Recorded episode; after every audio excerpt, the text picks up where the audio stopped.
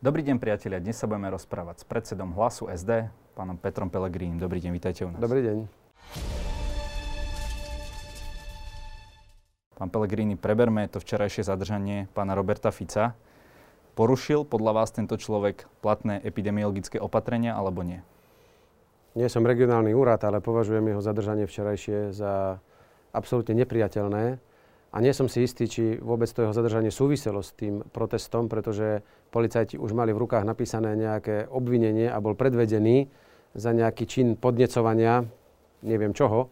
Takže pravdepodobne išlo o taký, z môjho pohľadu, veľmi smiešný počin vládnej koalície, že chcela takto demonštrovať svoju silu. Ja si myslím, že dosiahla práve opak e, toho celého a sám by to nevymyslel a aj Robert Fico lepšie. Je to nepriateľné. Bol včera zadržaný teatrálne predseda opozičnej politickej strany v súvislosti s tým, že chcel prejaviť svoj nesúhlas s tým, čo robí vládna koalícia. A to je už niečo, cez čo cez takúto čiaru by sme nemali chodiť a takto zneužiť e, policajnú moc alebo štátnu moc voči predstaviteľovi opozície nemiestne. Ak bolo nejaké obvinenie, alebo ak ho bolo treba predviesť, mohli ho predviesť aj o štvrtej po obede, aj možno na obed, a nie čakať, aby ho teatrálne na Tyršovom námestí vyzvali, aby odišiel. Bolo to smiešne, trápne. A samotný ten protest sám o sebe, ak mal prebiehať tak, ako som o ňom vedel, v autách jazdiť po Bratislave a trúbiť, tam neviem, aké protipandemické opatrenia no, by sa pred, porušili. Predtým tam bolo samozrejme nejaké zhromaždenie, máme platný núdzový stav, zákaz zhromažďovania sa šesť a viac osôb, pokiaľ teda nie sú členmi spoločnej domácnosti.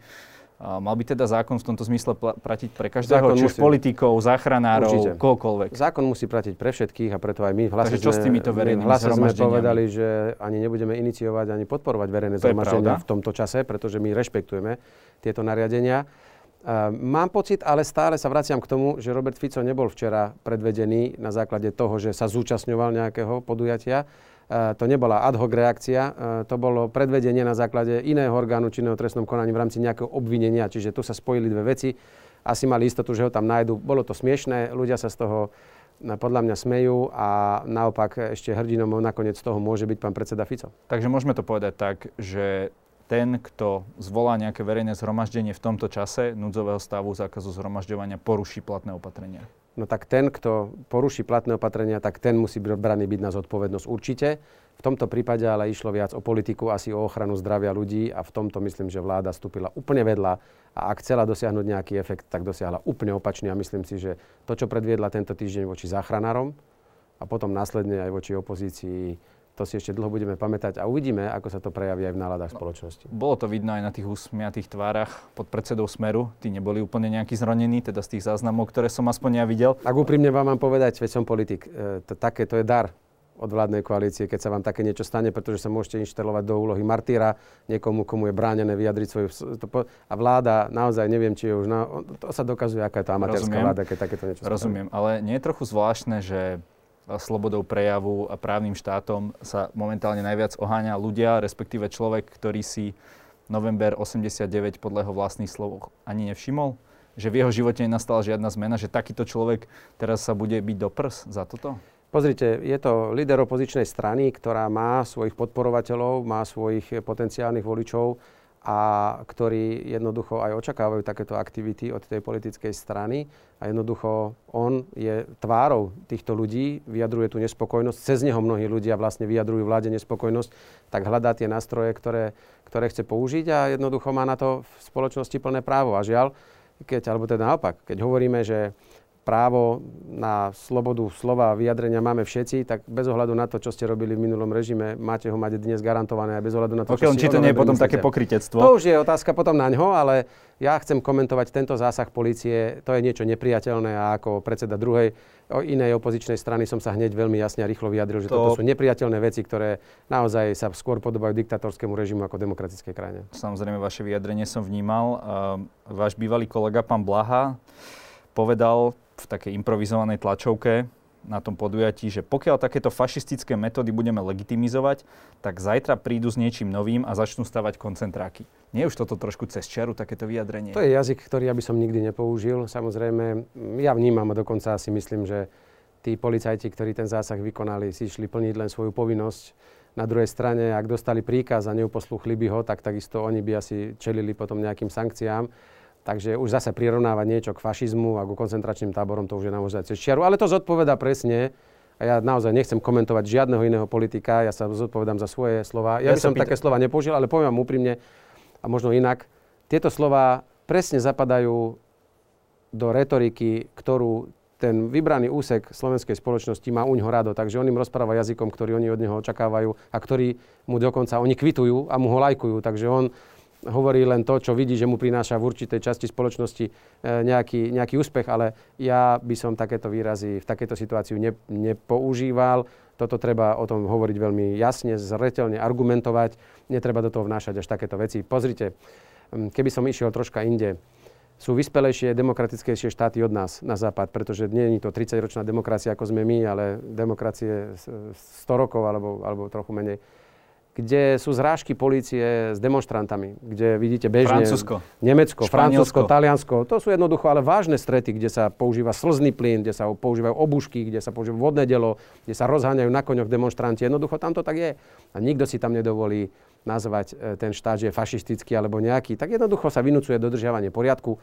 poriadku. Bolo to podľa mňa nešťastne celé zorganizované, to, čo predviedli včera predstavitelia teda vládnej moci a policajných zložiek. Budú si za to niesť zodpovednosť, že ako to vypálilo nakoniec, ale zase označiť momentálne na základe tohto krajinu takýmto expresívnym jazykom a koncentračné tábory, to už asi cez čiaru, ale je pravda, že atmosféra a tá celá daná situácia niekedy vás podnieti aj k takýmto expresívnejším výrazom. Voči takýmto vyjadreniam sa aj vyjadril vlastne Ústredný zväz židovských obcí, ktorý už v novembri reagoval na slova poslanca Blahu ohľadom nenosenia rúšok a prirovnal to k situácii židov v nacistickom Nemecku. Oni tam tak hovorili o pojme slovná dizentéria pána poslanca. Vy ste sa pridali k takémuto vyjadreniu? Viete, ono... ono... Treba aj citlivo používať niektoré historické fakty. A jednoducho holokaust je vážna tragédia, ktorá... Najmä pre túto komunitu. A najmä, na, hlavne pre nich a preto aj e, o týchto veciach treba veľmi citlivo rozprávať a hlavne si dať veľký pozor, či ich s niečím prirovnávate, pretože zavraždiť šesť a pol milióna ľudí hrozným, otrasným, brutálnym spôsobom je niečo, čo sa ťažko dá porovnať k nejakému opatreniu, a neviem, k nejakým opatreniam protipandemickým alebo niečím. To je trošku aj urážka tých obrovských tragédií, ktoré vtedy, mm-hmm. a tých hrôz, ktoré vtedy vznikli. Takže určite tu treba zvoliť iný jazyk, ale ešte raz, pán poslanec je svojský, to je jeho typický prejav a ja už ani nejakým spôsobom nekomentujem, pretože už pomaly som si zvykol, že to je jeho štýl fungovania, ktorý ja mám samozrejme úplne iný. On má na to právo, je zvolený poslanec Národnej rady, on sa musí zodpovedať, ako rozpráva s kým. Iný pán poslanec, Grendel, uh, trošku takým svojím, nazveme to netypickým spôsobom, vlastne hovoril o vašom údajnom stretnutí s prezidentkou Čaputovou, s ktorou ste sa mali nejakým spôsobom koordinovať mm. na kritike vlastne vlády. Mm, mm. Uh, zaujíma ma, či sa takéto stretnutie udialo, kedy sa udialo, uh-huh. čo ste tam preberali? No, chcem sa najprv zasmiať, že pán Grendel, ktorého som ešte ako tak považoval za príčetného politika, že ešte nejde do tejto sféry hoaxov a, a rôznych e, polopravd. Takže nestretli ste sa? My sme sa stretli, ale to on nepísal o stretnutí, on písal o tom, čo sa tam malo dohodnúť. To chcem na úvod veľmi jasne povedať, že na to, aby sme kritizovali vládu, na to nepotrebujeme sa koordinovať, pretože ja mám svoje vlastné oči a vidím, čo to za marazmus tu je a myslím, že aj pani prezidentka už konečne pochopila, akú máme neschopnú a amatérskú bandu uh, vo vláde, že sa s tým už nedá jednoducho pracovať. Čiže my sa v tomto určite koordinovať nemusíme, ani nemáme dôvod. Častokrát uh, ja osobne vyzývam prezidentku k nejakej aktivite a hlavne v oblasti referenda, preto bolo logické, že sme sa aj stretli, pretože ja si dokonca myslím, že sa stretávame málo. Možno niekoho prekvapiť, preboha, ten Pellegrini už čo chce s tou Čaputovou riešiť. V bežných civilizovaných krajinách sa predstaviteľ silnej opozičnej strany alebo preferenčne silnej politickej strany pravidelne stretáva s najvyššími ústavnými činiteľmi. Dokonca v bežných demokraciách je predstaviteľ opozície intenzívne zapojený do diskusie o budúcnosti krajiny. Ja Takže, rozumiem, len aby sme len sa držali, aby tej, sme otázky. Sa držali tej otázky. Áno, bol som s pani prezidentkou vtedy, kedy píšu, že som tam bol, tak ako som tam bol už viackrát a sú to stretnutia, ktoré nie sú nejakým spôsobom, verejné, ničím výnimočné. Áno, ale tak to bežne prezidentka má stretnutia verejné a neverejné. Ten s formát, opozičnými politikmi nie až tak často. Ten formát dodržiava. Však keď boli tie verejné, tak sme mali o tom každý tlačovku, každý interpretoval svoje stretnutie. Ja som mal veľký briefing pre... Alebo keď tam išiel pán Fico? Áno. A ja som išiel po ňom asi dva dňa, urobil som veľký briefing, pred, ktorý šiel naživo v teatri pred prezidentským palácom. Teraz to bolo pracovné stretnutie, kde som sa ja išiel informovať, respektíve hovoriť o tom, teda, čo s tým referendom, pretože som vyzýval pani prezidentku, aby zvolala okrúhly stôl na zmenu ústavy. Hovorím stále, že by mala ešte byť v tomto aktívnejšia a preto predmetom nášho rozhovoru boli otázky referenda. To je úplne legitímne, lebo ja stále tvrdím, že šesťsto tisíc podpisov, ktoré u nej sú, nemôžeme len tak hodiť do koša. A čo ste sa dozvedeli, pán predseda? No tak, že jednoducho novela ústavy je samozrejme v rukách koalície. Pani prezidentka nemá legislatívnu. Takže nebude zvolávať okrúhly stôl, ako ste ju žiadali. Tak vidíte, že nereagovala na to nejakým spôsobom.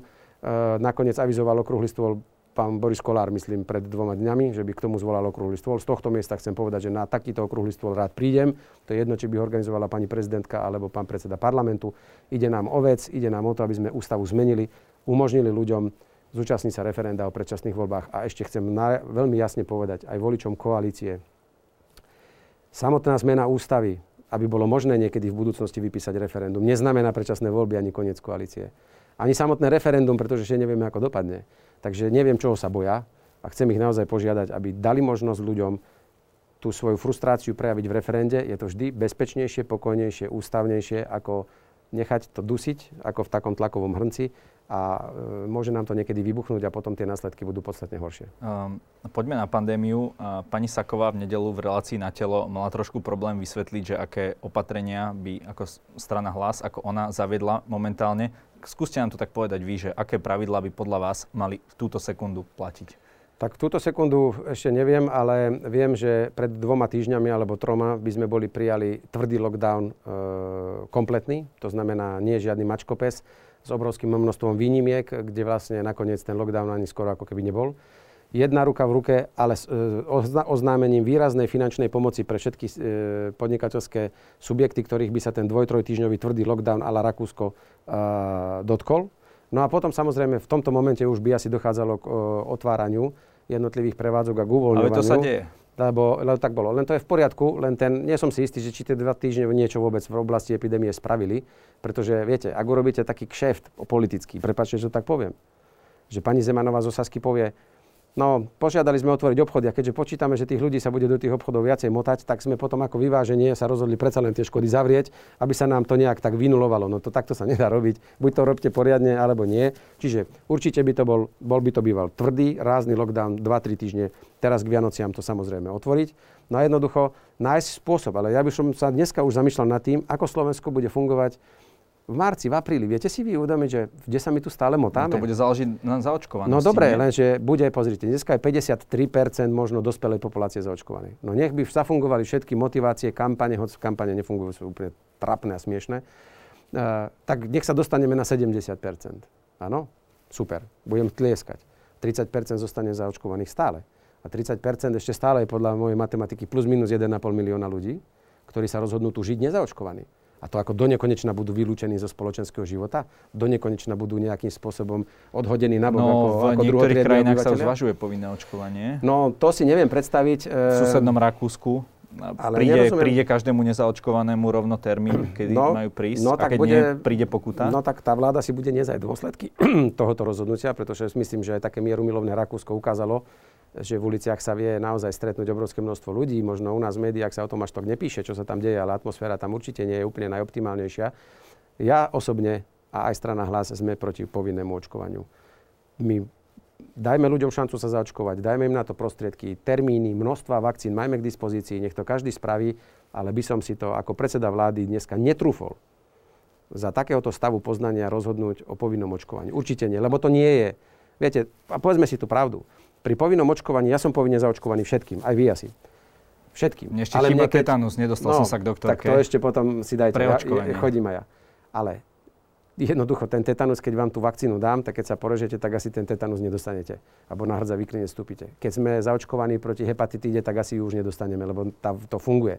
Žiaľ tu, už sme dali prvú dávku, druhú dávku, tretiu dávku. No ten tetanus je práve príklad toho preočkovania. Áno, po pätnástich rokoch. No len tu už pomaly po pol roku, takže ja ešte raz, nespochybňujem očkovanie, ale nie som si istý, či by nemalo zostať, nie som si istý, či si vôbec niekto trúfne na Slovensku ho dať ako povinné. Lenže my sa nebavíme o niečom hypotetickom. Vy ste zaviedli povinné očkovanie, ano. Konkrétne v roku dvetisíc osem ano. Pán ano. Raši pre klientov domov sociálnych služieb. Aký je rozdiel toho, predpokladám toho a toho, čo by, by chcela vláda no tak, teraz. Podľa mňa sme nemali žiadne, vtedy poprvé ste zaregistrovali nejaký odpor verejnosti alebo niečo, že by bol niekto proti? Nie.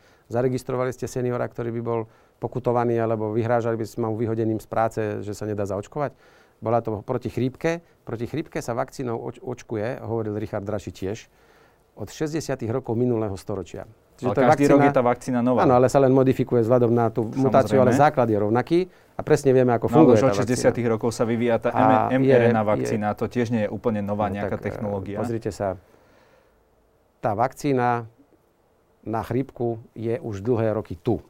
A nejaké skúsenosti s ňou sú a bola to ako podmienka, aby sa náhodou tí starí ľudia nenakazili chrípkou, lebo aj na chrípku zomiera veľa ľudí ročne. Tak to súhlasím. Teraz už nezomierajú, lebo sú všetci už označení pod inou štatistikou, ale to jednoducho tak je. Pomáha, nepomáha. Neboli žiadne sankcie, ale hlavne ten celý zoznam bol o povinnom očkovaní hlavne týchto všetkých hepatitíd a takýchto vecí. A za tým si stojím a budeme si za tým stáť. Dnes zaviesť povinné očkovanie, pýtam sa, čo ide robiť slovenské zdravotníctvo, keď dvadsať percent lekárov je nezaočkovaných? Tak poprvé sa pýtam, prečo dvadsať percent lekárov je nezaočkovaných? Keď to sú tí, čo najlepšie rozumejú zdraviu, nie my, dvaja lekári. dvadsať percent si nedalo vakcínu. Ja som lekár, ale nevadí. Tak pardon, nechcel som, nevedel som, aké vaše vzdelanie, prepáčte. dvadsať percent zdravotných sestier skoro nie je zaočkovaných. Prečo? To si poprvé vysvetlíme, ale potom sa opýtajme, keď zavedieme povinné očkovanie a dvadsať percent lekárov povie, že sa nedá zaočkovať a necháme ich vyhodiť z práce. Kto bude v tom zdravotnom? To skúšali už fra- vo Francúzsku. No a neprišlo im, to? Malo dvesto či tristo tisíc ľudí im nemohlo nastúpiť do práce. Ja čiže veľké fiasko. My sa naučme s týmto covidom žiť. A dokonca budeme musieť nastaviť vzhľadom na percento zaočkovanosti naše zdravotníctvo tak, aby bolo schopné príjmať covidových pacientov, ktorých možno budeme príjmať najbližších päť šesť rokov, možno aj desať. Naše dáta neviem. ukazujú, že keď naozaj bude tá vyššia zaočkovanosť, tak sa s každou tou vlnou dokážeme popasovať trošku lepšie a prepáčte, ale ten strach z toho očkovania nie je až taký racionálny, keď si zoberiete percento komplikácií, napríklad trombóz, ale tak ja, to je tisíc, možno miliónkrát ja viac, keď nebudem, dostanete COVID určite, versus keď máte ja vakcínu. Ja tu nebudem ani strašiť vôbec a, a preto nebudem ani, nechcem túto tému ďalej rozvíjať, aby som, lebo ja by som teraz musel argumentovať na všetky strany a mohlo by to vyznieť, že som antivaxer, no nie som. Áno, ten strach u ľudí možno nie ani tak z tých vedľajších účinkov, lebo tie sú nejaké. O tých sa píša. Dobre, že sa hovorí pravda. Na druhej strane, ale viete, ukazuje sa, že mnohí začínajú pochybovať, že to funguje. Pretože Portugalsko, ktoré má neviem, najväčšiu zaočkovanosť v rámci sveta dokonca, no tak zasa zavádzalo minulý týždeň nejaké závažné e, opatrenia. Tak sa pýtam. Potom tí ľudia sa pýtajú aj na Slovensku. Na čo, čo vlastne pomôže, no, keď Rakúsko má sedemdesiatpäť percent zaočkovanosť a tvrdý lockdown? No nemusí ísť človek ani do Rakúska, stačí sa ísť pozrieť alebo spýtať sa záchranárov, spýtať sa na tých, na tých e, iskách a tak ďalej, koľko tam je zaočkovaných a koľko nezaočkovaných. No, a vy to dobre viete, tak ja ako pýtam, ja, že tí nezaočkovaní no? absolútne prevládajú. No a presne tak. Záchranári, s ktorými ja. som sa ja bavil, hovorili, že, v zaočko- že nemali ani jedného nezaočkovaného no, v sanitke. Však to treba normálne každý deň rozprávať. Ja som povedal, že najlepšia kampaň je, aby každý deň zverejnili nielen, že z tých štyritisíc, čo je v nemocnici, alebo tritisícdvesto, že osemdesiatjeden percent je nezaočkovaných a devätnásť percent je zaočkovaných. Na iske máme dnes dvestodeväťdesiatdeväť e, umelo ventilovaných. Tak presne poviem, v akom sú veku, či sú zaočkovaní, nie sú zaočkovaní a všetko, aby sme vedeli muž, žena.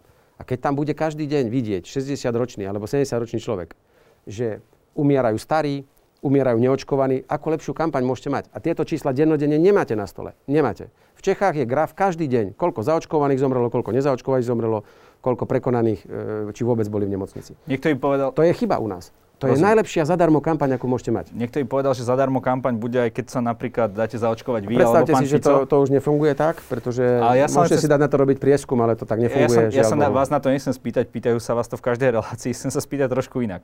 Že nemali by ste s tým už konečne pokoj, keby ste sa niekedy pred pol rokom dali zaočkovať, aby v každej relácii ste na to museli odpovedať. Dokonca no. aj vaši stranickí kolegovia na to sú, musia odpovedať. A sú, a za, oni sú všetci zaočkovaní, ale vidíte, a to by bolo potom aké? To by bolo akože fér?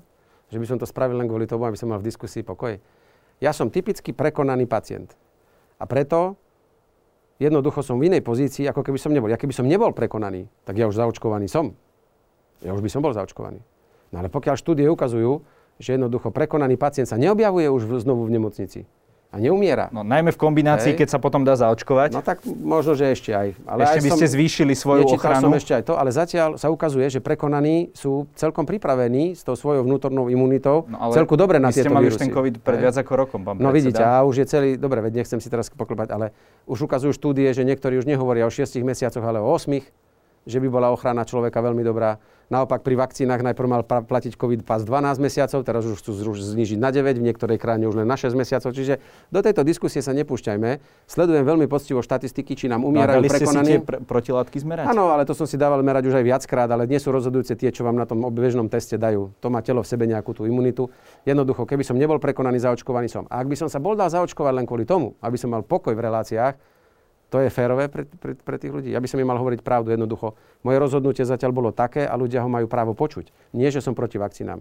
Moji, moji blízki ľudia sú zaočkovaní, moji kolegovia sú všetci zaočkovaní. Takže sedemdesiat odporúčate vašim blížným očkovanie? Samozrejme, sedemdesiat percent, dokonca viac ako sedemdesiat percent sympatizantov Hlasu je už zaočkovaných. To je viac ako je bežný priemer na Slovensku. Takže na Hlas sa nikto nemôže pozerať krivým slovom, že my by sme niečo proti očkovaniu robili. Na to máme extrémnejšie strany, ktoré sú antivaxerské a ktoré burcujú proti očkovaniu. Možno Hlas to nikdy neurobil. Možno aj vašich bývalých kolegov zo strany Smer. Každopádne, ako hovorí klasik, že len hlupák nemení svoje názory. Vy ste pred dvoma týždňami vyslovene vyzvali seniorov na očkovanie. Uh-huh. Zmenili ste v tomto nie, nejaký váš názor? Určite alebo... A naďalej aj tu ich môžem vyzvať, naozaj, ak nás pozerajú mladí ľudia. No nebolo tak, to predtým také úplne tak jednoznačné. Možno sa to tak neinterpretovalo, ale bol z toho veľký zázrak. Ja som, my sme od prvého dňa dokonca, ako vznikla vakcína, sme povedali, áno, odporúčame každému, nech sa, ale musí to byť jeho slobodné rozhodnutie a nad tým si stojím. Áno, odporúčam aj teraz šesťdesiat plus, lebo sa ukazuje, že to je najrizikovejšia skupina. Ostatní zdá sa, že sa vedia s tým vyrovnať aj v domácom liečení a tak ďalej. Pre nás je dôležité, aby nám fungovalo zdravotníctvo a hlavne, ale, a poviem to teraz veľmi otvorene, či sa mu to niekomu páči alebo nie. Jednoducho, keď sa jeden a pol milióna ľudí nakoniec rozhodne, že sa nedajú zaočkovať, tak oni si vybrali. Oni si vybrali. Tí očkovaní, tým tvrdíme, že vy nezomriete, ten má takú výhodu. Lebo sa ma raz minule pýtali, že akú výhodu by mal mať očkovaný. No takú, že nezomrie. Zadarmo dostal od štátu vakcínu a má výhodu, že nezomrie, ak to teda platí. No a ten, čo sa nezaočkuje, má nevýhodu, že zomrie asi. Ak teda chytí COVID a ne... ne... Akú inú výhodu by ešte kto chcel? Uh, napríklad takú, že keď si zlomíte nohu alebo máte nejaké onkologické ochorenie, že dostanete včasnú liečbu a nebudú ano. Sa tí lekári, ano. Ktorí napríklad robia na onkológii alebo ja neviem kde, reprofilizovať a pomáhať no, iným kolegom veď, na covidových oddeleniach. Ale preto to je súhlas, čo hovoríte, len sa pýtam. Uh, ako je možné, že nám za posledný rok odišlo z nemocnic tisícpäťsto ľudí? Ja si myslím, že zdravotníctvo má momentálne väčší problém nie z covidu, ale že odišlo tisícpäťsto lekárov a zdravotných sestier za posledný rok. Len za posledný rok. A odídu ďalší, keď to takto bude fungovať, keď záchranárov budú e, za smiešných tridsať eur si chcieť kúpiť a potom ešte zatýkajú pred parlamentom. Takže ja si myslím, že toto je problém. Pozrite sa, v Maďarsku všetci velebia, že aký je, ako to tam je všetko otvorené. Juh Slovenska je komplet, tam vám garantujem, aj cez víkend tam budú všetci. V čárdach budú večerať, jesť, zabávať sa, budú chodiť do shoppingov. Ale potom si treba povedať, že dobre, Maďarsko si vybralo svoju cestu, tiež tam není každý zaočkovaný, ale si pozrite, myslím, že včera im zomrelo štyristopäťdesiatšesť. Pamätáme si tie futbalové zápasy. No, tiež. Ale im zomrelo včera štyristopäťdesiatšesť ľudí. Ale ich nie je štyrikrát viac ako na Slovensku. Tak jednoducho asi... A to by ste chceli, pán predseda? No to by som nechcel. Ale jednoducho nemôžete nikoho zobrať za krk na reťaz a donútiť ho očkovať, keď sa raz rozhodol, že tak sa... Tak nemusíte ho zobrať na krk, nemusíme to polarizovať, môžeme iba poskytnúť, ja neviem, pokutu, tak ako to chcú v Rakúsku. Nie, nie, neexistuje, neexistuje, aby sme dovolili pokuty alebo väzenie. Povinné očkovanie je momentálne absolútne neprípustné za tohto poznania. Každú chvíľku nový, už treba štvrtú dávku. To dokedy si myslíte, že tí ľudia vám budú akože rešpektovať a tolerovať? Už mnohí už na tretiu nechcú ísť. A keď im poviete, že ešte štvrtú, to už bude obrovský problém. Uvidíte, ako tá krivka ochoty očkovať sa bude klesať. Ja to nikoho nespochybňujem, len to nie je ešte raz, to nie je očkovanie proti tetanu, to nie je očkovanie proti hepatitíde, že na, raz si to dáte a nedostanete to. To je jednoducho niečo, s čím sa budeme musieť naučiť žiť. A vláda sa musí naučiť žiť s tým, že v novembri, či napríklad v júli budúceho roku, tu bude jeden a pol milióna nezaočkovaných. Keď hovoríte Hotovo. O tom odchode zdravotníckeho personálu, vy si ešte pamätáte, ako váš pán minister Číslák dával trestné oznámenie mm. za sestry, ktoré poukazovali na to, že keď a dali výpovede... Vy si myslíte, že keď si to budem pamätať nejakého pána Čísláka, že čo to pomôže Slovensku dnes? Ja len tak sa pýtam, že či aj že takýto prístup... Viete, čo si ja pamätám? Lebo ja vám viem, čo ja, ja viem, čo si ja pamätám. Ja si pamätám a môžem vám to doniesť z, z ministerstva financií na grafe. Že keď som bol ja predseda vlády, tak som dal v roku dvetisícdevätnásť na nové prístroje a nové vybavenie nemocníc stopäťdesiatdeväť miliónov len zo štátneho rozpočtu.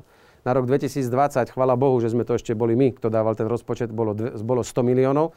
Matovičová a Hegerová vláda dali štyridsaťjeden miliónov tento rok do nových technológií v zdravotníctve. Takže ja tie technológie musí mať aj kto obsluhovať a to je ten základ. Dobre, ale potrebujeme aj nielen pľucné ventilácie. Ja sa pýtam, prečo takto sa správajú k zdravotníctvu? Toto si pamätajme. že dávajú od, od, od dvakrát toľko menej, ako som dával ja na nové vybavenie našich nemocníc. Všetci šomrú, že neni sú vybavené nemocnice. Tak keď sme ich dávali do nich peniaze, tak boli sme zlí. Títo nedávajú nič, tisícpäťsto ľudí im odišlo a ja si mám pamätať nejakého čísláka. Z toho sa my nenajeme. My berme na zodpovednosť túto vládu. Ja... Našu vládu zobrali na zodpovednosť voliči vo voľbách. osemnásť celá osem percent vybavené sme v opozícii. Viac sa už nevracajme do minulosti. To len ukazuje, to nám nepomôže. Nie, to len ukazuje vzťah minulých alebo aj tejto vlády k zdravotníkom, tak ako to povedala pani Kaláuska, keď tu sedela, že vlády kašľú na zdravotníkov ako táto aj tie teda tie predošle. Každopádne Pani Kaláuska mala podľa mňa najväčšiu podporu predsedu vlády vo mne, ako kedykoľvek v histórii. No a k tomu sa dostaneme, k tomu sa dostaneme. Vy ste chceli presadiť stratifikáciu nemocníc. Hovorili ste, ako to pomôže k zdravotníctvu, nakoniec ste to stiahli. Povedali ste, že je to pripravené, mašličkou zabalené pre novú vládu. Na druhú stranu, keď prišla optimalizácia siete nemocníc, uh-huh. čo bola takým spôsobom ešte upgrade tohoto, uh-huh. síce nie je tak dobre komunikovaný, ako možno stratifikácia, to uznávam, uh, tak vy ste to nepodporili. Brojili ste proti tomu. Ano, Toto lebo, mi príde taký obrad o stoosemdesiat to, stupňov. Nie, nie, lebo to nie je to isté, viete. Ten základ si bol všimli, ten istý. Viete, ja by som bol rád, keby sme si teda aj pamätali, bo my si všetko pamätáme len také zlé, ale ja by som si, keby sme si pamätali aj čo sme robili okrem toho iné ešte s pani ministerkou Kaláuskou. Mňa zaujíma konkrétne táto stratifikácia. Ale ja vám poviem, áno, ak poviem niekomu, že sa majú optimalizovať nemocnice a niekde nemocnica nebude, lebo tam operujú iba jedenkrát za rok hrubé črevo. A to sa ešte nevie, ktorá nebude. Alebo čo? No to už vedeli, lebo ako no, môžete vypočítať? No líkol nejaký draft, no, tak, to je pravda, ale to nie je finálna keby verzia. Nevedeli, keby ste nevedeli, kde ich idete rušiť, tak nemôžete nikdy povedať, že to bude desaťtisíc tristoosemdesiatpäť lôžok. Ako by ste k takému číslu prišli, keby ste nevedeli presne, ktoré oddelenie. No, zatiaľ nie je známa tá informácia. Ale veď ani to nespochybňujem, dobre. Veď nech si robia čo chcú. Uvidíte, že ešte o dva roky nič sa nebude diať. To vám garantujem. No a to sa chcem spýtať. Keď o dva roky nastúpi uh, Pellegrini ano. na post predsedu, zrušíte to? Tak ja vám poviem to? Čo. No nie, že nebudem rušiť. Ja pozriem tú sa, reformu. Tak pozriem sa, ako je schválená úplne do detailu a čo sa v nej robí, ale ja vám poviem inú vec. Veď ma nehajte dohovoriť. Keď máte niekomu povedať, že mu v malom mestečku budete rušiť nemocnicu alebo ho spravíte len doliečovaciu, lebo že pôjde do lepšej, tak mu najprv tú lepšiu ukážte. Pýtam sa, rozhodla moja vláda o rekonštrukcii Rooseveltovej nemocnice za viac ako sto miliónov eur, lebo tam budú končiť všetci z Banskobystrického kraja, aj kde porušia nemocnice. Zrušené. Dodnes sa neurobilo nič. Zrušil to nový minister. Rozhodli sme, že za osemdesiat miliónov sa ide rekonštruovať Ružinov tu, aby mohli tí pacienti aj kde ísť teda, keď poruším v Senci alebo kde. Zrušené. Ja som prišiel a povedal som, tí rásochy konečne vybudujme, nech máme v Bratislave špičkovú nemocnicu, kde budú končiť tí ľudia v Bratislave. Môžu tak skončiť akorát v Penťackých boroch, ale tam nebude ani výskum, ani sa nebudú študenti učiť, ani naši docenti nebudú môcť skúmať na nových technológiách nejaké nové operačné postupy. To bude čisto komerčná e, nemocnica. Takže najprv musíte ukázať aj to, kde to bude končiť. Pýtam sa, mám odpoveď, o koľko sa zvýši sieť záchraniek? Koľko nových vrtuľníkov, heliportov sa postaví, aby tí ľudia teda no to boli sa ešte prevezení. Nevie, pán predseda. No tak, ale potom nás, vy nemôžete začať rušiť nemocnice, ľudí vystrašiť a najprv nemáte dokončené tie špičkové nemocnice a už vôbec nemáte nič s ambulantným sektorom. Tak, ako sme to chceli robiť my, tá fáza mala nastať len čistým zberom údajov, aby sme za dva roky každému občanovi povedali, chceš ísť rodiť do nemocnice v meste X, kde rodí iba päť žien ročne a pri komplikácii polovica z nich môže umrieť, alebo ideš rodiť, kde ich robia šesťstopäťdesiat za rok tých pôrodov a majú tam operačnú sálu. Tí ľudia by sami tam išli, to samo by vzniklo. Takže ja netvrdím... A aký je rozdiel toho, čo oni prezentujú? Nie je to naozaj takto? Nič. Nie je tam. No tak sa vás pýtam. Nerekonštruuje sa žiadna nemocnica koncová? Neinvestuje sa každý rok do vybavenia, ešte menej sa investuje? Na to by mali prísť peniaze potom z plánu obnovy. Ale to sa dá robiť aj čo? My sa budeme len spoliehať na milodary? Hej. Ešte raz, prečo šlo štyridsaťjeden miliónov do vybavenia nemocníc tento rok? A nie stopäťdesiatdeväť ako za mojej vlády, napríklad sa pýtam. Čo je problém? Nijaký.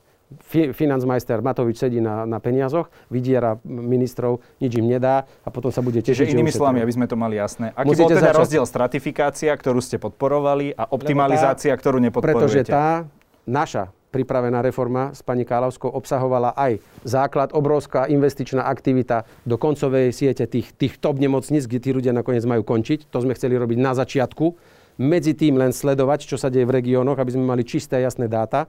Medzi tým hovoriť s ambulanciami, aby ambulantný sektor zachytil čo najviac prvotných prípadov a nie všetko posielal do nemocnice len ako na bežiacom páse, ako prietokový ohrievač. A medzi tým, po dvoch rokoch, by sme už videli by ste výsledky rekonštrukcie veľkých nemocníc. Možno by už stáli základy rásoch, to vám garantujem, minimálne základy. A potom by ste ľuďom povedali, a teraz sa pozrite, že po dvoch rokoch skúmania detailného vidíte, takto sa u vás dejú tieto operačné výkony.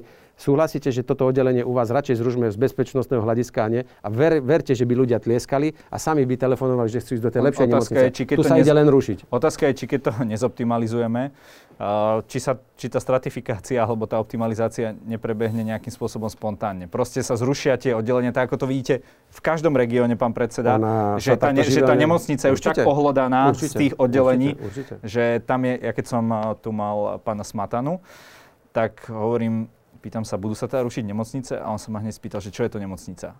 A tak, to je taká jednoduchá otázka, ale keď si zoberiete tie nemocnice v regiónoch, tak si poviete, že jedno oddelenie a tam desať ambulancií je čo? Je to ešte nemocnica? Nie je to nemocnica. Je to, je to, je to aj správne, čo ste povedali a my sme o tom so, s pánom Smatanom rozprávali, však on bol aj za našej vlády tam analytik, šéf, tak pri tejto vláde odišiel. On to vidí veľmi podobne, túto reformu. Ale nie je to úplne detálne, nie je to isté, ale je pravda tá, že keď to neurobíte zákonným spôsobom pod dohľadom štátu, tak to vykuchajú tie zdravotné poistenie, ktoré jednoducho odmietnú za, zazmluvniť nejaké oddelenie a ono skrachuje. Áno, áno, je to pravda. Práve že živelná stratifikácia je nebezpečnejšia pre ľudí.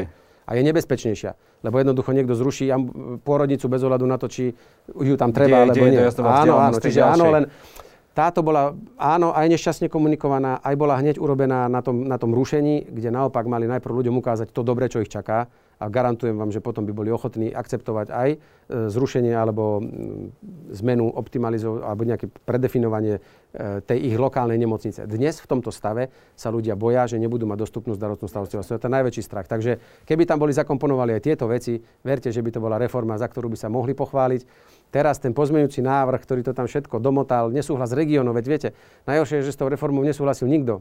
Ani riaditelia nemocníc, ani župani, ani primátori, nikto. No a pre koho robíme tie reformy? Pre analytikov a excelovské tabulky. Tak hovorí sa, že so žiadnou dobrou reformou nesúhlasia aktéri. Ale niekedy už by sme mohli robiť aj takú, že sa nadchnú konečne pre ňu, lebo pre koho robíme tie reformy? Rozumiem. Pre ľudí alebo pre excelovské tabulky a nejakého ministra, čo chce mať titul, že chce byť reformný minister. Na, to, druh- tak sa to nerobí. Na druhú stranu vy ste naznačili, že v niektorých tých nemocniciach by mohli teda ostať doliečovacie, prípadne rehabilitačné oddelenia. Taký je plán. Ale naznačili ste ako keby takú istú menejcennosť týchto oddelení.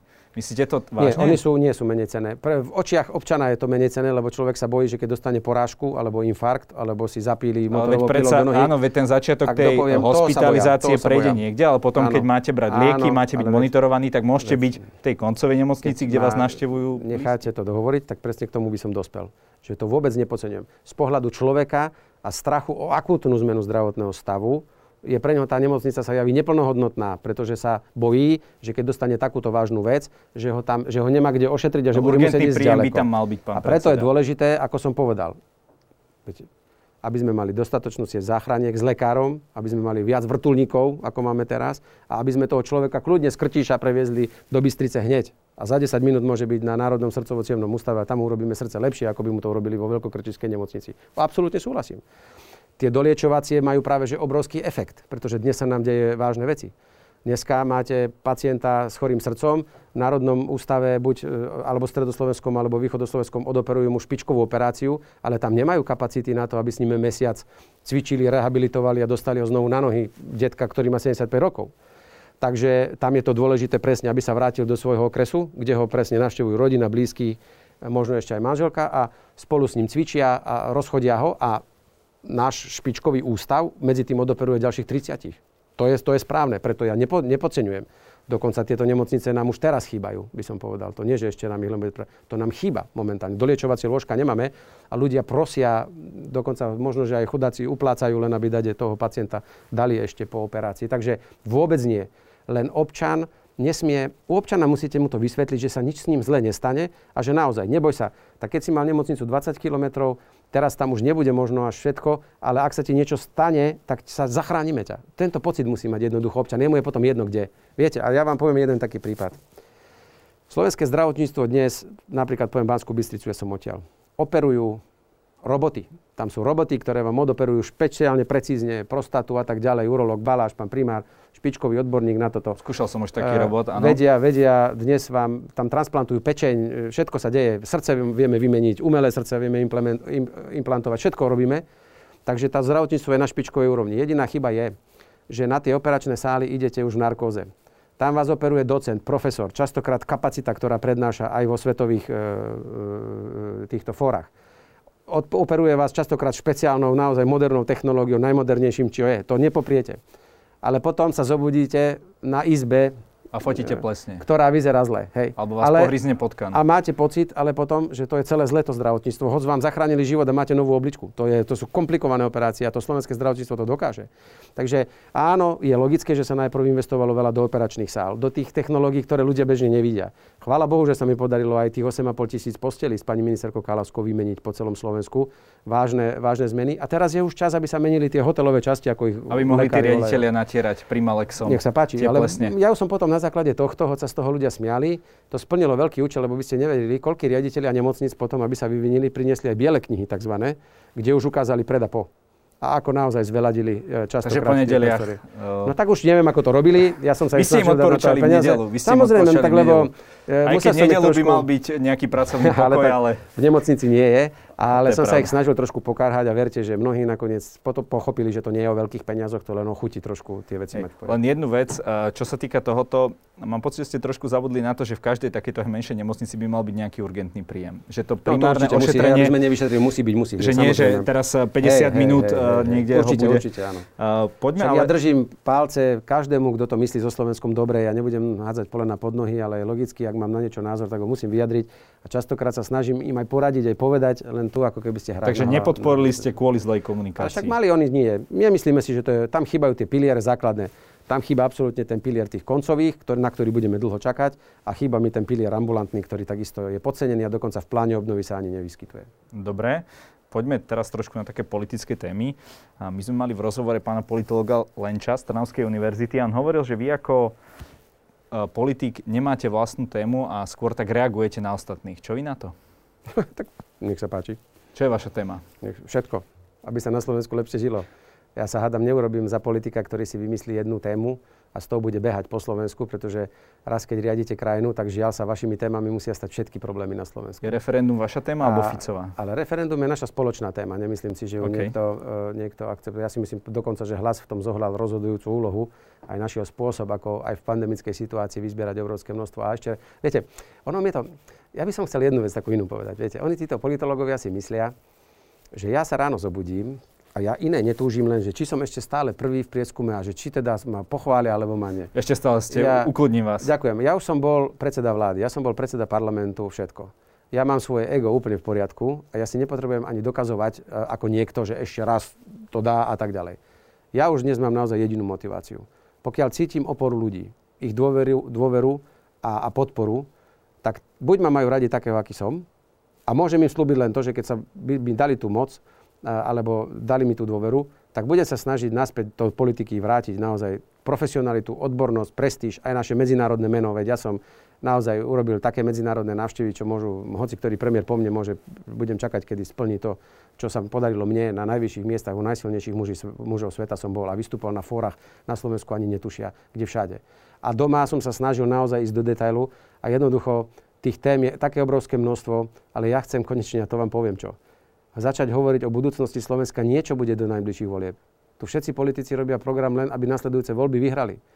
A mne ide o to, aby sme povedali a začali konečne diskusiu, ako má vyzerať Slovensko dvetisíctridsať, ako má vyzerať dvetisícštyridsať. A to budeme a pri... kedy vidieť nejaký plán? My už plánujeme. Tento, tento program už máme, už ho dokončujeme. Chceme ho predstaviť zase na veľkom programovom sneme. Rád by som to robil na nejakom digitálnom v pandemickej o, o, o, situácii. Takže to, čo skoro príde a chcem takúto diskusiu podnietiť, pretože ja pozerám tie diskusie mnohokrát a ja sa ich musím zúčastniť, musím podľahnúť tým témam a reagovať, ale kedy ste počuli povedať niečo Slovensko dvetisíctridsať, pätnásťročný plán nejaký, nemáme nič. Ale ja mi o tom hovorím veľmi často, len také sa nenosí. Kto mi to zverejní? Ak poviem, že je niekto debil, tak som na titulnej stránke zajtra. Keď začnem hovoriť o nejakej vízii, tak to nikto potom ani neštekne, lebo to není čítané, to není bulvárne, to není urážka, to není nič. Ale ja sa nebudem takéhoto zúčastňovať niečoho a chcem všetkých ukludniť. Ja budem robiť politiku so svojimi kolegami takú zdravého rozumu. Keď kritizujeme, dáme aj návrh. Ja sa pýtam, ktoré politické strany dávajú návrhy. Hlas dal jediný aj svoj plán obnovy. Dali sme náš vlastný pohľad a materiál o nájomnom bývaní. V krátkej dobe predstavíme o športe, už je hotový materiál. O inovačnej stratégii Slovenska, hotový materiál. Obrovské množstvo odborníkov robí v našom pozadí. To sú naše veľké témy, ktoré dávame. Opozícia ostatná čo robí? No tak ale hádam, hádam, nechcete superiť uh, s Kotlebom, Republikou a Smerom? Určite nie, ale chcem povedať, že napríklad teraz bola diskusia o štátnom rozpočte. Boli podané štyri pozmeňujúce návrhy. Jeden bol, opozi- jeden bol koaličný. A z tých troch opozičných, jedný dal je, myslím, že Kotlebovci, dva dal Hlas. ostatná opozícia nedala nič. Že Smer nedal riešenie. My sme dali veci. Zákonov X, my predstavujeme zákony a tak ďalej, ale či sa to bude, viete, dnes je sympatické, na vlne odporu by som si aj ja mohol nahnať nejaké percentičko, že by som začal byť, akože kričať. Ale viete, u vás si to môžem dovoliť povedať. Jeden známy človek v Čechách povedal, že platí ale jedna vec, na sráni není program. To znamená, to v tomto období je fajn, je sexy, lebo ľudia chcú kričať. Ale o dva roky, keď bude treba riešiť problémy, tak vám kričať nestačí. Takže týmto Lech si vysvetľujete ten pokles preferencií. Ja si nevysvetľujem žiadny päť percent za Viete, ten posledný rok. Viete čo, to bolo rok. Za ten posledný rok, teraz sa to už stabilizovalo, za posledné tri mesiace už máme stále osemnásť devätnásť percent a jednoducho je to na ľuďoch. Veď ľudia, keď budú chcieť niekoho úplne iného a vyberú si, že Marian Kotleba má riadiť túto zemegulu, nech sa páči. Ja, to my Či musíme, nebude vtedy vo výkone trestu. My musíme to prijať. Čiže viete, oni si niekedy myslia, že no tak teda aspoň u mňa to tak nie je, že fetiš z preferencií a že teraz si potrebujem niečo dokázať. Ešte raz, ak by som raz dostal ešte od ľudí tú dôveru, tak ukázať, ako sa dá skutočne riadiť tá krajina. Naozaj na parádu. päť a pol miliónové Slovensko to nie je. E, Amerika, že kým tam niečo vymyslíte, tak o desať rokov sa zrealizuje. To sa dá, podľa mňa, my sme dynamická parádna krajina, z ktorou sa dajú robiť veci. A čo som si dal obrovský záväzok je, že ak by som ešte niekedy bol na čele vlády, tak bude vláda zasadať za jedno volebné obdobie dvakrát v každom okrese na Slovensku. V každom okrese na Slovensku. Prvé dva roky obíde celé Slovensko, druhé dva roky príde skontrolovať za každým s výraznou investičnou pomocou, riešiť tie problémy ľudí, lebo my tu niekedy naozaj riešime pseudoproblémy a všali nemá kto postaviť obchvat. A tých ľudí trápi obchvat a vôbec nie nejaké fantasmagorie, ktoré sa tu my niekedy v parlamente debatujeme tri dní, že či interrupcie sprísniť alebo nie. Tí ľudia majú takýto problém, tak im ho poďme vyriešiť, nech majú kvalitnejší život a nie ich zapájame do kultúrnych vojen a do niečoho, čo sú pseudoproblémy a e, neriešime to, čo ľudia potrebujú Rozumiem. riešiť. Takže e, tieto hodnotenia nech ľudia robia. Nás zhodnotí volič vo voľbách a potom nás zhodnotí po ďalších voľbách, ak teda budeme mať možnosť sa prejaviť. A čo medzi tým sa udeje, kto sú koho témy a tak ďalej. Ja si nepotrebujem s nikým nič merať. Ešte raz, ja mám ego úplne v poriadku, ja budem slúžiť, pracovať, pokiaľ ma to bude baviť a pokiaľ to budú ľudia chcieť. Keď to ľudia chcieť nebudú a vyberú si niečo iné, ja to musím rešpektovať, predtým sa skloniť a pôjdem niekde inde. Komu preferencie rastú je Smer a pomaličky kontinuálne rastie aj dôveryhodnosť Roberta Fica. Je to pre vás úplne prvý prirodzený koaličný partner do budúcna? Nie. Ten najbližší? Nie. Nie. Nie. Nemáme momentálne žiadneho jedného. Ale vy ste obidve sociálne demokracie, tak by sa to tak natiskalo tá spolupráca. A však uvidíme, ako sa bude to vyvíjať. My sme nevylúčili nikoho, okrem es en es a to je všetko, čo vám k tomu poviem. Ľudia rozdajú karty a jednoducho my chceme a robím všetko preto, aby sa nezopakoval scenár, že sociálna demokracia na Slovensku bude navždy odsúdená na nejakú opozičnú situáciu, pretože v ťažkých časoch sa ukazuje, že sociálna demokracia je tá správna politika do ťažkých časov a dnes ťažké časy žijeme a ja by som bol nerád, aby sme dopadli tak, že sociálna demokracia je síce fajn, získa veľkú podporu, ale si sa spoja potom proti nej. Preto ja chcem, aby mal Hlas široký koaličný potenciál a ľudia nám povedia, akú, aké zoskupenie si budú želať. Takže nemáme dnes momentálne žiadneho prirodzeného partnera, pretože ani ten sa k nám nejak prirodzene automaticky nespráva a tiež čelíme no jeho je, útokom. Takže keď je jedna pravicová strana, druhá pravicová strana, tak počítam s tým, že oni budú ako spolu takí. Ale prečo vás... vy so Smerom nie ste? Ale lebo my nepredikujeme dopredu s kým, čo budeme. My sme Hlas. Oni sú Smer. Tam je sociálna demokracia, strany. Slovenská sociálna Áno, demokracia. To je až taký rozdiel? To je všetko v poriadku. Myslím, že sme iní ako je Smer a uvidíme, kto dosiahne lepší výsledok. A ešte raz ľudia si vyberú a keď budú chcieť Roberta Fica, no tak bude riadiť túto vládu Robert Fico a to ešte raz, to si ľudia budú vyberať, alebo budú chcieť Andreja Danka naspäť, aby prišiel, no tak keď si to vyberú, Jasné. že chcú, aby oni dvaja napríklad v tandeme pracovali. Nech sa páči. Ja chápem. Nech sa páči. Vox populi vox dei. Presne tak to má byť a my musíme byť iba sluhami toho, čo si ľudia želajú a to je všetko. Každopádne vy ste aj v tejto relácii sa v niektorých veciach vymedzili uh, voči politike stran, strany Smer. Ale v jednej veci ste sa nevymedzili, je to už dávnejšie, ale vtedy sme spolu nerozprávali a to je kauza chata, kauza nahrávky. Nebola, pán predseda, práve toto tá príležitosť, naozaj sa dištancovať od tých vyjadrení. Uh, tam boli podozrenia z manipulovania, navádzanie na výpovedi a tak ďalej, že s týmto vy nemáte nič spoločné a toto je časť. Sme... Vy ste to neodsúdili. Tak my sme, ja som povedal, že nebudeme komentovať obsah rozhovorov súkromných, pretože boli zverejnené nie... Mm, nie úplne legálne a boli to úniky, ktoré nemali, podľa mňa, aj keby to hneď bol legálne získaný odposluch, tak mal zostať v spisoch a nie, nie vychádzať na povrch. A preto ja sa neznížim nikdy k tomu, aby som komentoval nelegálne zverejnené veci. pretože tie nemám ja čo komentovať. Len mohla to tie pre vás byť, prepáčte, príležitosť. Ale my nepotrebujeme žiadnu príležitosť. Smeru. My sa vymedzíme, kedy my potrebujeme a niekedy si to niekto myslí, alebo... OK, čiže v tej, toto ste necítili ale tú ešte potrebu. Raz, v tomto sme mi povedali, že my nebudeme to komentovať. Jednoducho, my sme na chate neboli, ja som tam nahratý nie, už myslím, že to je odlíšenie. No veď práve, no a práve preto, tak toto vám stačí, hej? Nestačilo aj povedať, že takéto jednanie... Ale ja to nebudem komentovať, to si musí zodpovedať ten dotyčný pán, ale jednoducho v tomto nebudem ani ja zasa tancovať na každom jednom malom hrobe, ktorý niekde vidím. No. To je nechutné a nebudem to robiť, pretože ja by som si tiež neželal, aby nejaké súkromné nahrávky mojich rozhovorov s mojimi kolegami niekde pobehovali po internete alebo po, po médiách a niekto ich komentoval. To zasa neurobím. Niekde musíte mať tú čiaru, cez ktorú aj v kultúrnej politike nemôžete ísť. Rozumiem. Ale jeden hrob sa tam minimálne vyskytol v tej konverzácii a síce bavili sa o tom, že na koho dajú vlastne tú nomináciu Makova a padla bolo. Tam veta, že by, by to mohli ísť na pána Lučanského, pretože on to už nepotvrdí a nevyvráti. Toto vám nepríde zvrátené? To bolo nechutné. Dobre, rozumiem. Uh, vy ste boli uh, dlhú dobu v Smere. Bolo bežné, že sa stretávali ľudia na takýchto miestach? Nie, ani o tom neviem. Ani som nemal takú vedomosť. Neabsolvovali ste Mm-mm. nič. Nič takého. V poslednej dobe ste tiež vypovedali na polícii. Nie, že v poslednej dobe. Raz som tam bol. No, no, tak raz, a predtým áno. som vypovedal na kadejaké rôzne iné zvláštne veci. Len tak, aby možno, že trochu... Ako toto, ako, aké takéto vypočúvanie vyzerá? To by určite našich divákov zaujímalo. Tak, keď viete, že ste nič neurobili, tak idete tam normálne. Však presvedčení o tom, že pravda vytazí. Či ste zobrali stopäťdesiat tisíc no, krabici? Samozrejme, že nepadla, lebo som to jasne hneď v úvode odmietol, že nič také sa nestalo, tak na čo by sa ma to ešte druhýkrát pýtali, lebo nič také sa nestalo. To vás môžem uistiť. A uh, vyjadril som všetko, čo bolo treba. Pani vyšetrovateľka sa ma pýtala na otázky, niečo som hovoril vlastnými slovami. Popísal som, že vlastne v mnohých veciach uh, to ani sa? Nemôže byť pravda. Nie. Bolo to nakoniec, viete, musím oceniť, že bola tam čisto pracovná, konštruktívna atmosféra, boli tam nejakí obhajcovia. Takže boli ste tam s advokátom? Ja som bol s advokátom svojím určite, pretože už predsa len pri tejto vláde neviete, čo ich môže napadnúť, takže v takýchto veciach už advokáta treba mať. A, ale bol to naozaj skúsenosť, samozrejme nie, že by som si želal teraz opakovať, ale vypovedal som, povedal som, presne ako som to povedal, to zapísali, skontrolovali, podpísali a tak, ako som e, slobodný a nevinný tam prišiel, tak som takisto ako svedok aj stade odišiel a nebolo mi nič ani uložené za vinu, ani som nebol obvinený, ani nič. Mňa zaujíma ešte, že prečo by si to pán Imrece a Suchoba vymysleli? To, aký by, aký by mohli mať motiváciu? Aj mňa to zaujíma. Podľa mňa m, môžu mať motiváciu, e, lebo môžu byť na to navádzaní orgánmi činnými v trestnom konaní s tým, že ich potom nepostihne za iné ich trestné činy, vyšší trest.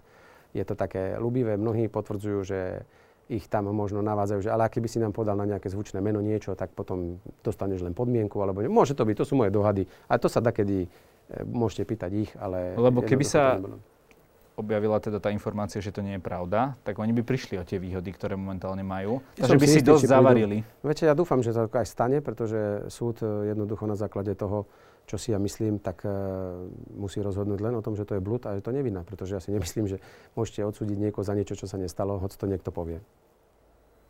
Rozumiem. A v prípade ešte tej veci vy sa napríklad zastávate toho paragrafu tri šesť tri.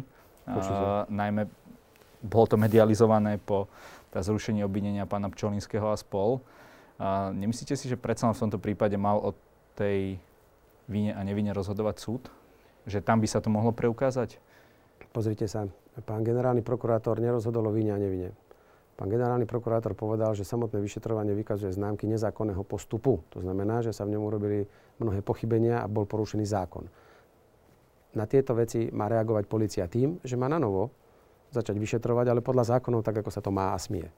A nič nebráni tomu, aby mohol byť pán Pčolinský znovu obvinený a mohol byť postavený. Nemuseli pri samozrejme nové takže, relevantné dôkazy. Takže, takže toto je jedna vec. Druhá vec, vám garantujem, že keby napríklad tri šesť tri použil niekedy generálny prokurátor v minulosti, napríklad pre Daniela Lipšica, hypoteticky hovorím, tak dneska e, nikto ani len nespochybní, že to bolo veľmi správne rozhodnutie. A keď sa to týkalo zrazu osoby, ktorá bola mediálne známa, ja si práve, že naopak myslím, že máme byť, a poviem to úprimne, ja verím, že e, generálneho prokurátora neznechutia tak, aby stoličku opustil, pretože je to človek, ktorý aj bez ohľadu na to, čo si myslia médiá, aj vediac, že akým bude, tlači, bude čeliť tlakom, rozhoduje, a som o tom presvedčený, iba na základe spravodlivosti a zákonov. Bez ohľadu toho, koho sa to týka. A chvála Bohu za to. Chvála Bohu za to. Lebo sú už aj sudcovia, ktorí podľa mňa chudáci si na chodbách šepkajú, čo ideš spraviť s tým, hovoria, vieš čo, no to ma roztrhajú v médiách. Ja to radšej v prvom kole odsúdim. Len o tom hovoril, prepáčte, sám generálny prokurátor, keď kandidoval, že by sa malo niečo robiť s tým paragrafom a je vo funkcii a vyzerá, že s tým niečo robiť nechce. Čo sa s ním také strašné deje s tým paragrafom, neviem.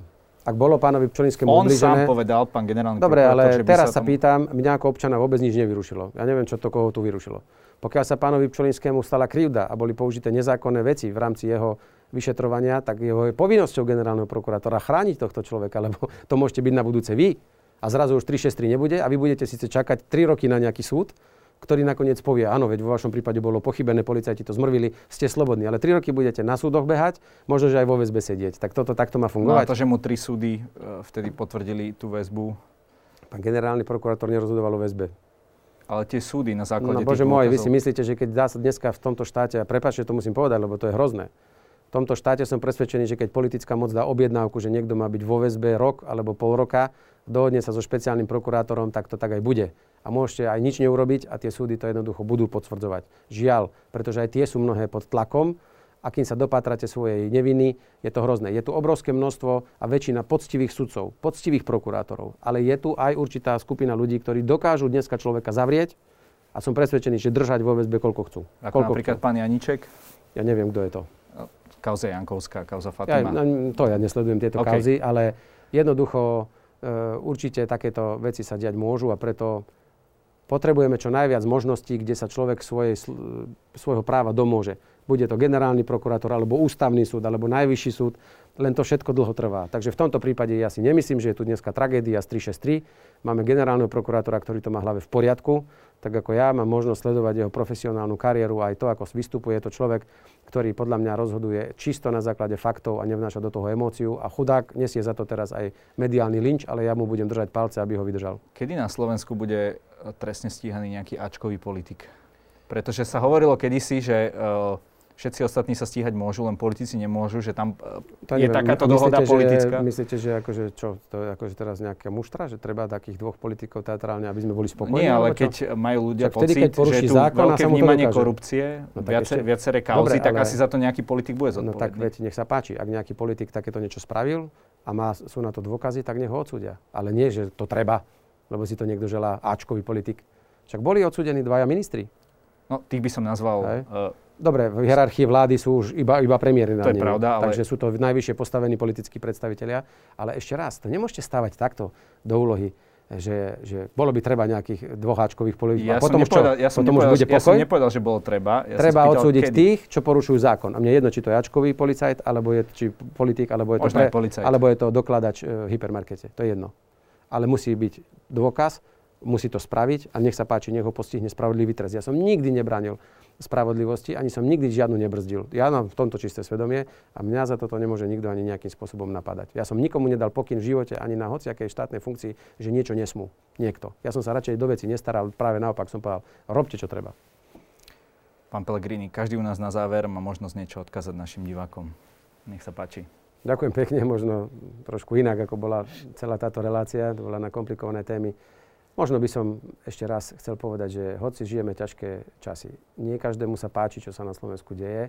Chcem vás veľmi pekne poprosiť, aby sme bez ohľadu na to, čo si o opatreniach myslíme, ich dodržiavali, pretože tak je to správne, tak ako dodržujeme zákony, aj tie, ktoré sa nám páčiť nemusia. Chcem vás požiadať, aby ste bez ohľadu na to, aké opatrenia platili, dávali na seba pozor, správali sa tak, aby ste vy nenakazili nikoho iného a tak, aby ste sa vy od niekoho nenakazili, lebo to je to najlepšie, čo môžeme pre seba spraviť. A pokúsme sa cez Vianoce si trochu oddychnúť, načerpať nové sily a skúsme nový rok začať vo väčšej spoločenskej pohode a kľude, ako je to teraz. Pretože ak budeme rozhádaní takto aj budúci rok, tak sa veľmi bojím, že Slovensko sa dopredu neposunie. Ďakujem za rozhovor. Bolo mi cťou, ďakujem.